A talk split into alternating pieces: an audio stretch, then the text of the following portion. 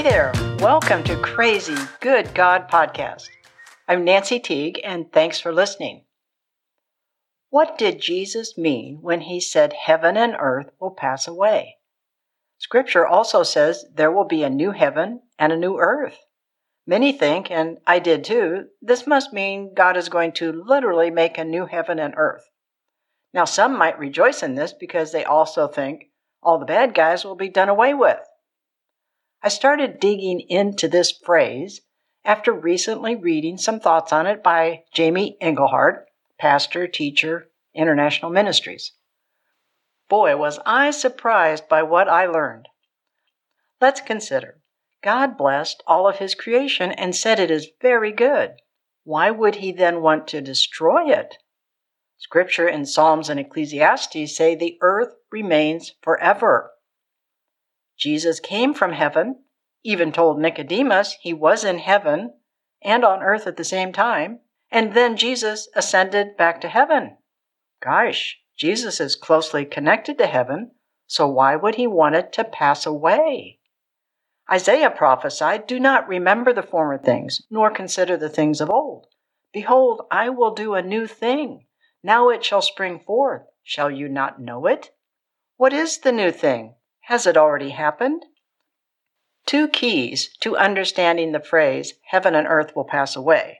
Number one, historically, the first century Jews saw their temple as heaven and earth, earth being landmass and sea. Josephus, the first century Jewish historian, explained this in his 20 volume Antiquities of the Jews. And remember, the temple rituals were about seeking forgiveness and mercy and connected with Moses' laws from God. Number two, the passing away of heaven and earth must be seen through Jesus Christ and his finished work.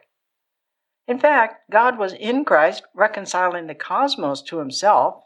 So if heaven and earth are reconciled, why do they need to pass away? Revelation 21. The first heaven and first earth were passed away, and there was no more sea. The first century Jews would have understood this about their temple. And the temple was destroyed in 70 AD by the Romans. Just think their physical connection to God through the temple, all the rituals, the sacrifices, the transactions passed away in the temple's destruction. Jesus said to the first century Jews, I did not come to destroy the law or the prophets, but to fulfill them. Until heaven and earth pass away, not one jot or tittle will pass away until the law is fulfilled. Jesus also said, This generation will not pass away until all these things take place. Heaven and earth will pass away, but my words will by no means pass away. Jesus is saying, Heaven and earth will pass away when the law is fulfilled, and it will happen during the generation he was speaking to. Jesus was talking about his death. Jesus, fully man, was tempted in every way, yet without sin, fulfilled the law and all the prophets' words about him. When he died, the written decrees were nailed to the cross, dying with him. So the law died with him, and lavish grace manifested, making one new man by reconciling mankind in one body, thus putting to death the law.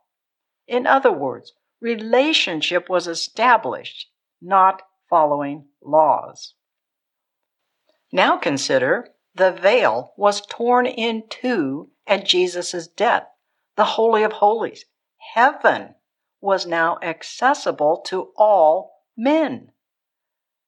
The temple representing heaven, earth, the law, the old covenant, and Jesus representing fallen humanity all passed away. New burst forth from the grave, bringing a new heaven and a new earth, a new covenant. All sins were forgiven and forgotten, complete access to God, man clothed in Jesus' righteousness, true identity restored. Paul made this point twice. Do you not know your body is the temple of God? Your body is the temple of the Holy Spirit in you. It's like saying, in Him you are the new heaven and new earth. It is a now word. Jesus did it for all mankind. He made us one new man, new heaven, new earth. Incredible, crazy good news. Until next Wednesday, bliss to you and never forget God is absolutely crazy about you.